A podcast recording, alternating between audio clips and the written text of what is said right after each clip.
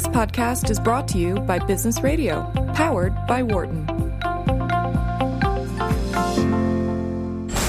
From the campus of the University of Pennsylvania Wharton School, this is Dollars and Change on Business Radio, powered by the Wharton School, Sirius XM 111. Welcome to Dollars and Change on Business Radio, powered by the Wharton School. I'm Sandy Hunt, and I'm joined here in the studio by my fantastic co host. Hi, I'm Nick Ashburn.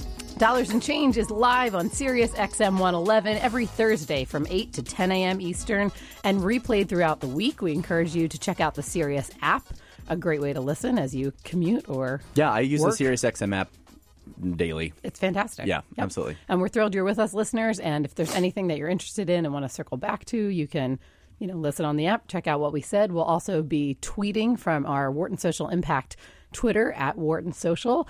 Um, and you can follow us at Business Radio at Biz Radio 111. B I Z. Biz.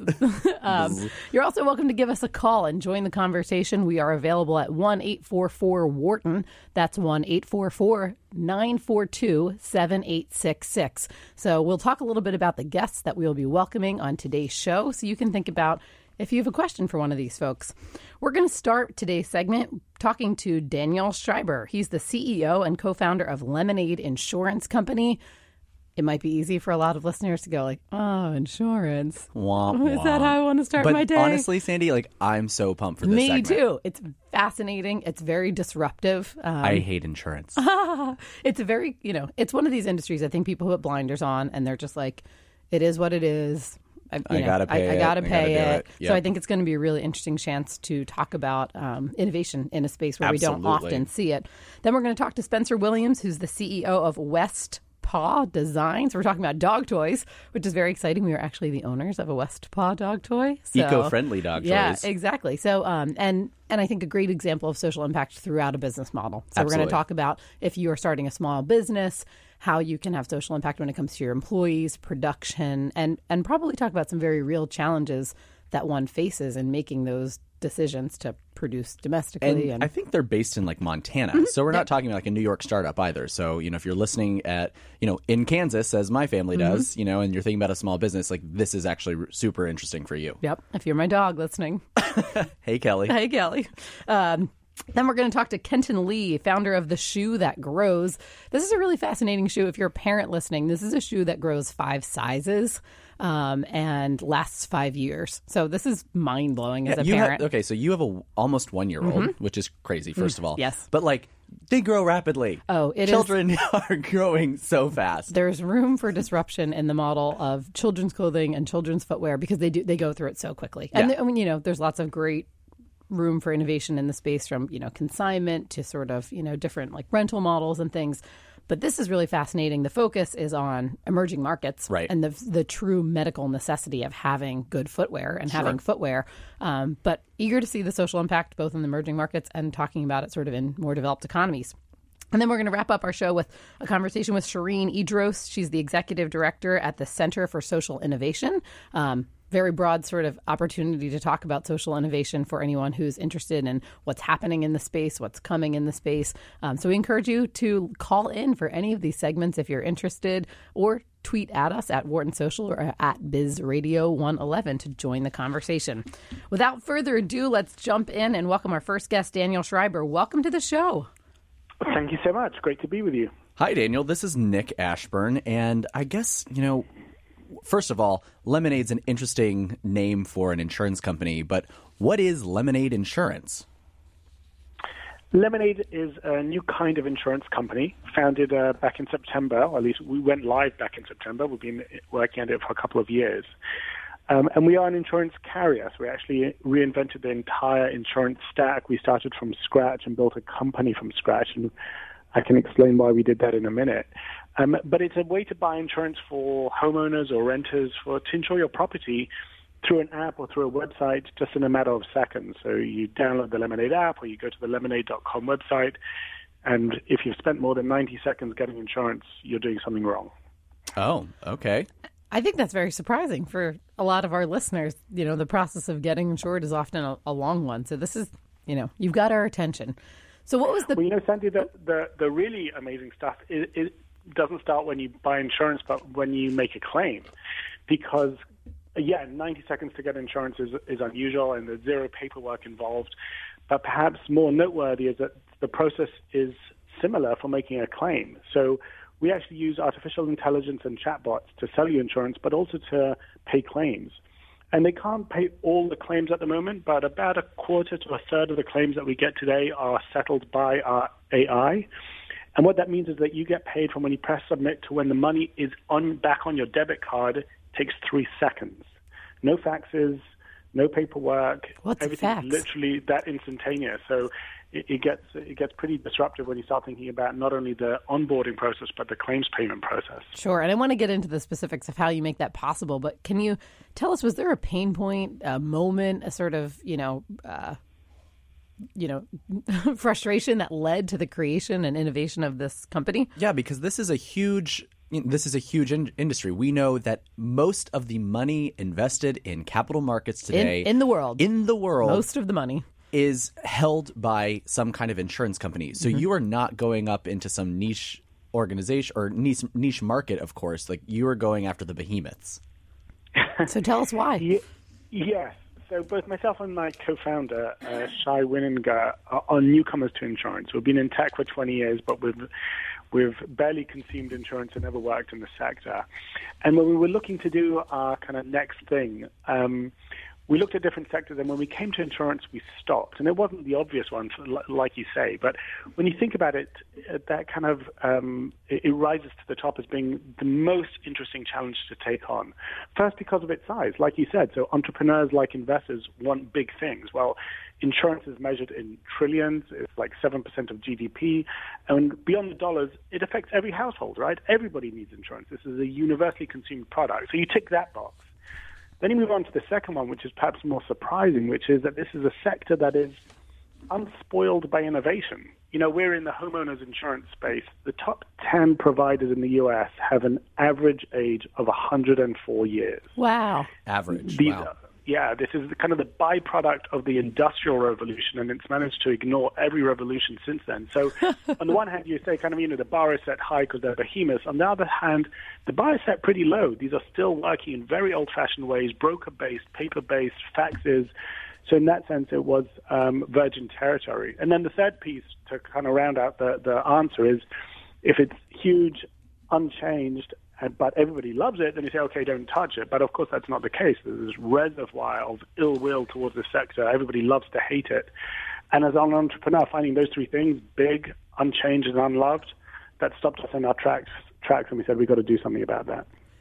Daniel, how did you and your um, co-founder really ramp up to be able to create an insurance company? So, actually, this is funny. Sandy and I have been hiring people in our office. We're hiring two people right now, and one of the questions we've been asking is, how do you sort of get familiar with an area that you may not be an expert in? So, how did you guys ramp up to be able to say we're going to It's a create? spoiler for future interviews. yeah, sorry, guys. Candidates are listening. Yeah. Uh, you know, how do you say like I don't know anything about the insurance market, but I do know technology and I do know how to run a business. Let's do this. Well, ironically, we didn't rush into to swat up on the topic. So we acknowledged that we know nothing about it. And what we decided to do was to milk our ignorance for all it was worth. Do it.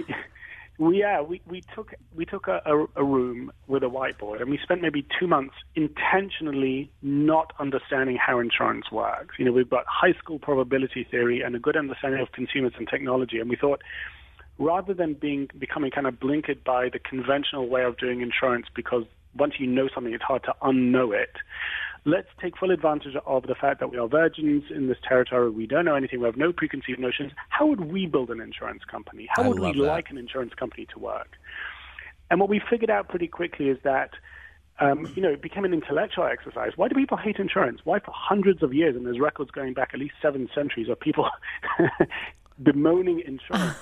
Why is such an important sector that is so big, providing what should be a social good, why is it perceived as a necessary evil? And the conclusion that we arrived at is that there is a conflict of interest at the very core of the sector. When you, Nick, make a claim of me, an insurance company, if I can avoid paying it to you, then that dollar that I didn't pay you becomes profit to me. Mm-hmm.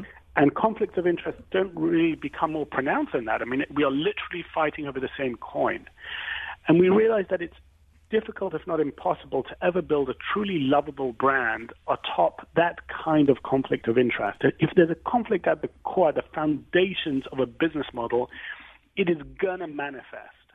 And sometimes people within the sector take offense to that. They tell me, oh, we're good people. why are you saying these things about us? And I always say to them, you know, it's not the players, it's the game. I'm a big believer in game theory and in incentives. If the game is fixed, then it is going to manifest.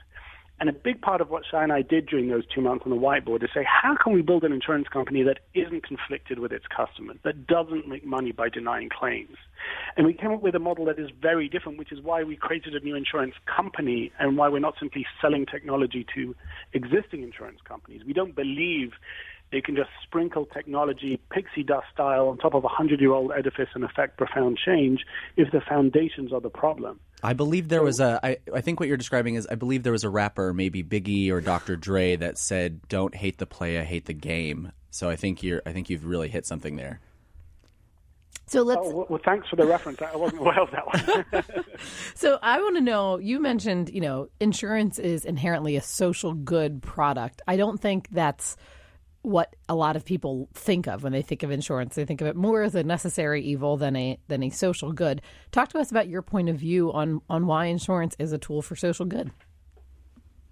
Well, at its most basic level, if you think about it as the notion of a community coming together, pooling its resources to help out its members who are in an in, in, a, in an hour of need, that is a social good. That is a fundamental social good, arguably the ultimate social good. But of course, maybe that's how insurance operated 300 years ago, you know, around the docks in London when Lloyd started in his coffee shop.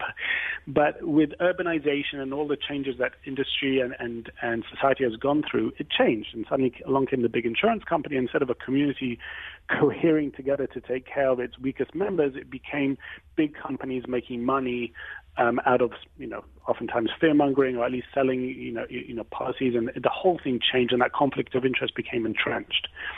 What we're trying to do with Lemonade is change that in a few ways. So we're actually a B Corp, um, and um, we we are a for-profit company, but not only for profit, and we do this.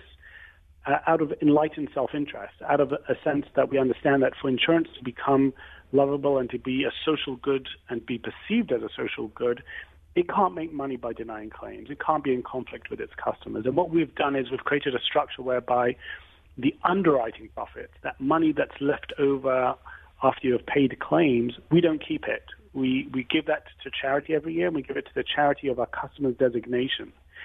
And that changes a bunch of things. If you think about it, Sandy, if, if you're coming to make a claim uh, at a lemonade, and when you onboarded, when you bought your policy, you selected whatever it is, uh, um, you know, your local church or the International Red Cross or whatever, whichever charity you feel um, connected to.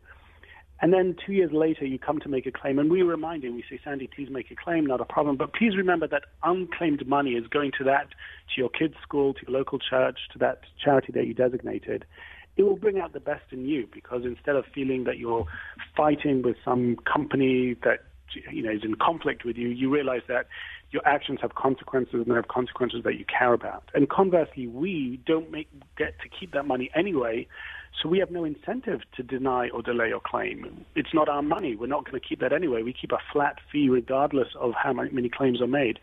So by rethinking the fundamentals of the business model, we've created an alignment of interests, and we actually use social impact as a way to create a more lovable and aligned product and hopefully bring out the best both in us and in our customers.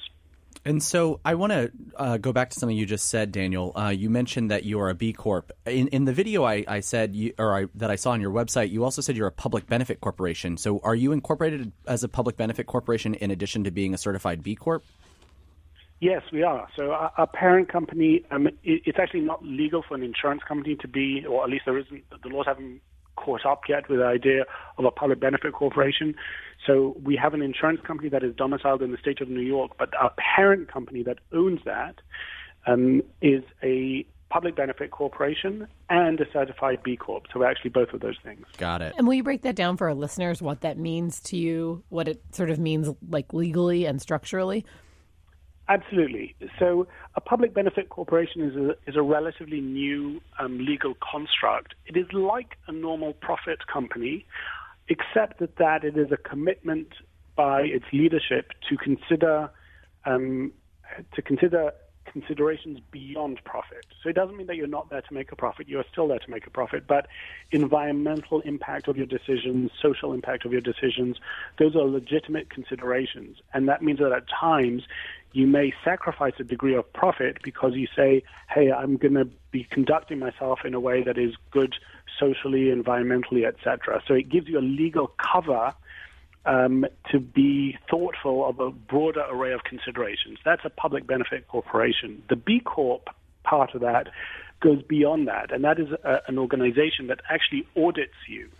So while the legal construct, the public benefit corporation, gives you license to, ha- to, to take into account a broader set of considerations, the B Corp certification means that there's an external body that has actually audited you and seen to it that in terms of diversity, in terms of environmental considerations, in terms of wellness of your employees and other issues like that, you are indeed living by um, the standards that you've set. So that kind of a, just like there can be a financial audit, there's also a social impact audit, and if you pass it, then you become a certified B Corp. Excellent. Thank you, Daniel. Just a reminder to our listeners you're listening to Dollars and Change on Business Radio, Sirius XM 111. We're talking to Daniel Schreiber about innovation in the insurance company and how to really bring out the social good that insurance was originally built to generate.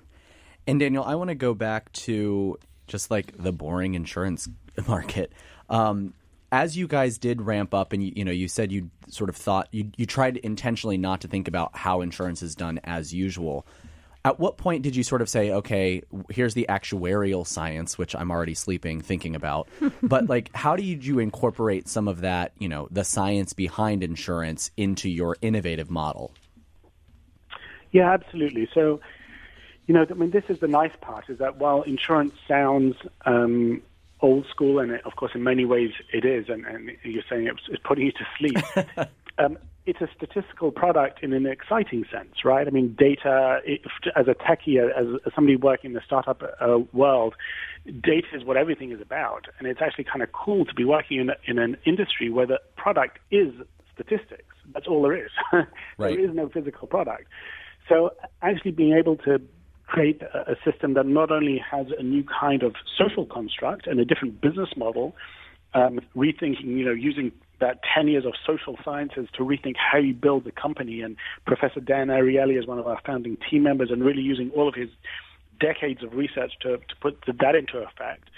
But then the, the, second arm is using computer sciences, using artificial intelligence, using all that algorithmic work in order to better underwriting and in order to better the, the user experience, the instantaneous stuff, but also um, just to, to end up with a superior insurance product. But we did that. We did that with the help of folks from the space. So there's a limit to how far you can use ignorance. At some point, a, a, degree of knowledge is helpful. And we you can fake it till you make it a little while. There you go, exactly. And you know, at the end of the day, we were seeking a license to become a carrier from New York State. New York is um, rightly regarded as one of the most exacting regulators in the world. Mm-hmm. So to pass muster with them, it was um, cool to show them the technology and the vision, but they also wanted to see people with real experience. And we were joined by um, a guy who was the president of product at AIG. Um, our chief underwriting officer was chief underwriting officer at Liberty Mutual. Our head of claims was senior vice president of claims at Chubb. Um, so we were able to bring onto the team early on folks who were highly experienced and had spent decades on this. And by the way, to your earlier point about how do you mesh that, you know, those decades of experience in, in large uh, behemoths with a startup, that was a real challenge. You know, when I when I was putting the job description together for these people that we hired, I quite literally put on the job description midlife crisis as a requirement for the job. no, that's so, so, great. We hear that all the time here on Dollars and Change. You know, people who are switching careers and, you know, whether that's a quote unquote midlife crisis or encore career or something like that, we absolutely hear people making that career shift. So I, I love that. Yeah. So Daniel, I want to explore you you talk about sort of two types of social impact your organization makes. One is just the inherent you know positive social good in insurance and sort of this collective support when someone is in need and then also the give back model. Can you talk to us about how you measure success and how you sort of measure the impact in both of those methods of, you know, methods of change? Yeah, and you know, it's early days. I, would, I don't want to overstate anything. We've been in market for 10 months, but um, our give back um, um, happens once a year, mid year. So we just had it because June 30th uh, was kind of the mid year point. So early in July, we did our give back. And so we do have early metrics. Hopefully, they're somewhat indicative of what the future holds. But at any rate, just over 10% of the revenue that we collected went to charity this year.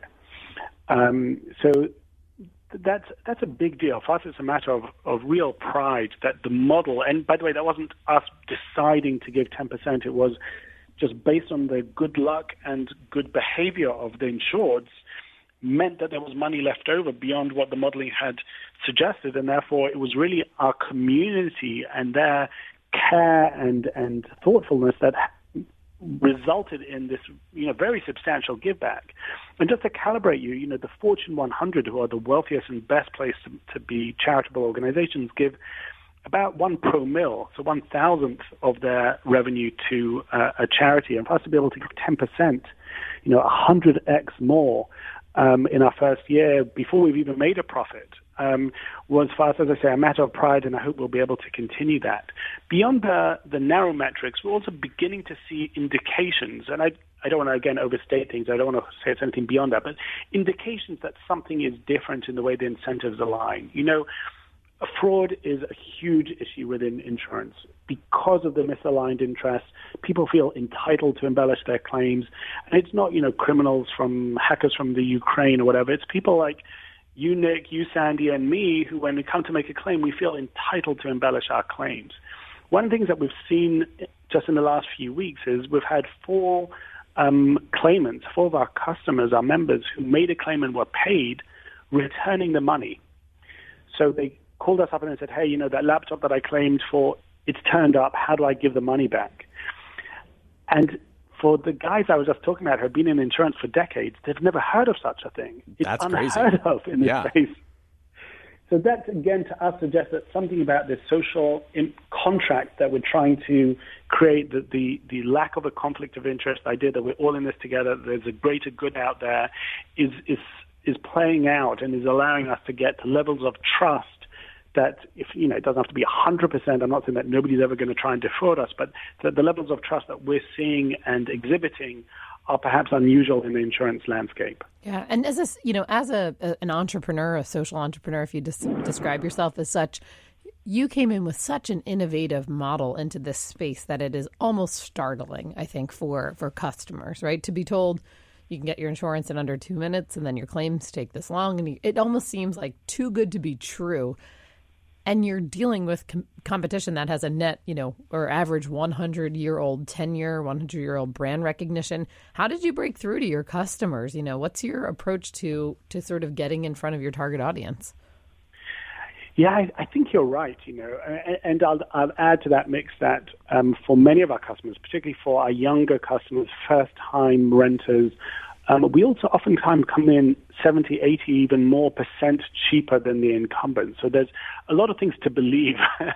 but what we found is that um, the, the traditional insurance way of doing things is you roll into town and you build the tallest building and you project your prowess that way and you try and kind of project they've got tons of money and you'll, you'll be and, and that is meant to give people a certain degree of comfort that they're being insured by you know such deep pockets um, what we found is that that's kind of, um, I think that's run its course. And today's consumers are not so impressed or bowled over by the fact that you've got a big skyscraper. In fact, it's kind of the opposite. It's starting to make them feel like there's a certain amount of greed or perhaps people taking advantage. And we've seen a lot of different memes going around um, with kind of a, a, a counter culture against a lot of the Wall Street um, dynamics that people have felt have perhaps been excessive.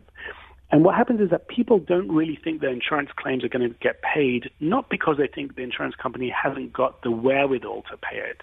They think it hasn't got the will to pay it. So signaling to customers that there is a different um, business model at play and that we do not make money by denying claims, that there, there is a, an alignment of interests, I think that goes a long way. And the other thing that we've found is that people don't want to tweet or talk about their insurance. Insurance is a boring thing. You know, nobody t- tweets about it socially. But people are very happy to share socially two things. One is cool tech, and the other one is social impact. So we're actually been really surprised by how much people, how much word of mouth is spreading around Lemonade and how much people who buy Lemonade feel compelled to just go online and talk about it because the user experience is surprising. It is so instantaneous. It is so playful. And you just see tweets coming out there, hey, it took me two minutes and it was fun. And, you know, th- that element of surprise translates itself into people sharing, talking, spreading the word. Daniel, I wanted to sort of follow up on that and ask you how has the industry response been to emerging competition and how have your, you know, what are some of the conversations with your investors?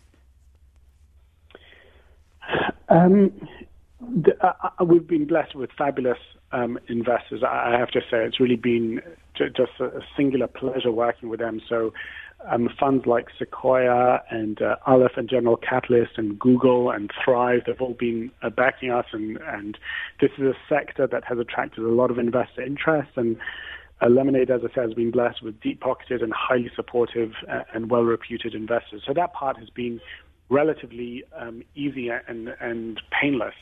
It's been really interesting to see how the industry responds, and the, the responses run the gamut. Um, I've had um, CEO of one of the largest insurers in the nation tell me that um, I offend him. Um, okay. And you know, yeah, they've been doing this for 153 years, and how dare I question that? The, you know, the, the veracity or anything like that. And I, I said to him, you know, really, uh, no offense intended, and I'm not claiming that our moral fiber is any better than anybody else's. As I said, it's it's the game, it's not the players. And if, if you'd stick me in that situation, I don't think I'd behave any differently. I, I, I really believe that. Um, but others have been tremendously supportive um, and really intrigued. And uh, indeed, we're seeing some of the largest insurance companies take steps to try and uh, either mimic or, or parrot or, or, you know adopt some of the things that we're doing. Um, I know that one of the three largest insurance companies in the world in, in the U.S. had the CEO gather um, his 50 top lieutenants and showed them a video of our app in action and said, "Hey guys, the bar has just moved. This is now the new bar. Wow. Yeah, so Daniel, you do not offend me. You excite me. Yes, absolutely. and, and, excite our listeners. We've actually got a call right now from Jay, who has a question for you. Jay, welcome to Dollars and Change. Hey, how you doing, folks? Great. What's your question for Daniel? Okay, great. You have things that keep costing more. The cost of a house costs more. The cost of a car costs more. Uh, medical claims are just costing more. But for uh, a driver, none of their stats have changed, such as marital status, credit rating, driving record, uh, zip code that they live in. But you're getting these premium increases. How do you guys balance that? Um, we don't um, we don't sell car insurance, I should say. We're doing home insurance, so homeowners and renters. And what we're finding is that we're actually there is huge savings to be had in insurance. Let me just give you a sense. Um, in in in the U.S. in homeowners insurance and property and casualty insurance in general, roughly about a third of every set dollar that you pay an insurance company is spent on themselves, um, on their bonuses, on their salaries, on the rent, on the private jets, on the brokers, on all of that. I'm furious. Now, yeah, so I think that that is about 10 times higher than it should be. And it's again reflective of the traditional old fashioned kind of business models. Um, another 12 cents on the dollar are spent on the bureaucracy of handling claims, not on paying your claims, on all that paperwork and all of the bureaucracy of handling claims. You add this up, you're almost at 50 cents on the dollar just on that stuff. So I do think that we have the privilege. I, I don't know how to affect deep change, and as I say, a hundred-year-old company. It's tough. It's genuinely tough. These are not you know, they're not ill-willed people that, that like to do the right thing, but it's hard when you've got this behemoth doing tens of billions of dollars and established a long time ago, genuinely hard to affect change. But we have the privilege of starting from scratch and using AI and, you know, bots instead of brokers, um, and that allows us to suck out a lot of the expenses from the system. It sounds to me like, you know, if I can go back to Jay too, it, it sounds like this is a passion point, this is a potential pain point, and you know, Daniel, it really sounds like you've you've hit a nerve in a, in a positive way. I mean, you're saying like I have you know, my company can change how we do things. And I think that's just tremendously exciting. And, you know, I, I tweeted about your company um, right before the show. And so I am one of those people who have now tweeted about insurance. Yeah, and having probably previously not tweeted about That's insurance. absolutely correct. Um, so, Daniel, it's been a pleasure having you on the show. Thank you for opening our eyes to innovation and sort of reminding us that some of these biggest and, and sort of stodgiest and oldest um, parts of the economy are just ripe for innovation. Um, for our listeners, be sure to follow us and check out all that we tweet and share about this conversation and about this amazing company, Lemonade. We are going to take a quick break, but when we come back, we're going to talk to Spencer Williams, CEO of West Paw Design, about starting small businesses, growing them domestically, and caring for your pets. This is Dollars and Change. Thanks for being with us. For more insight from Business Radio, please visit businessradio.wharton.upenn.edu.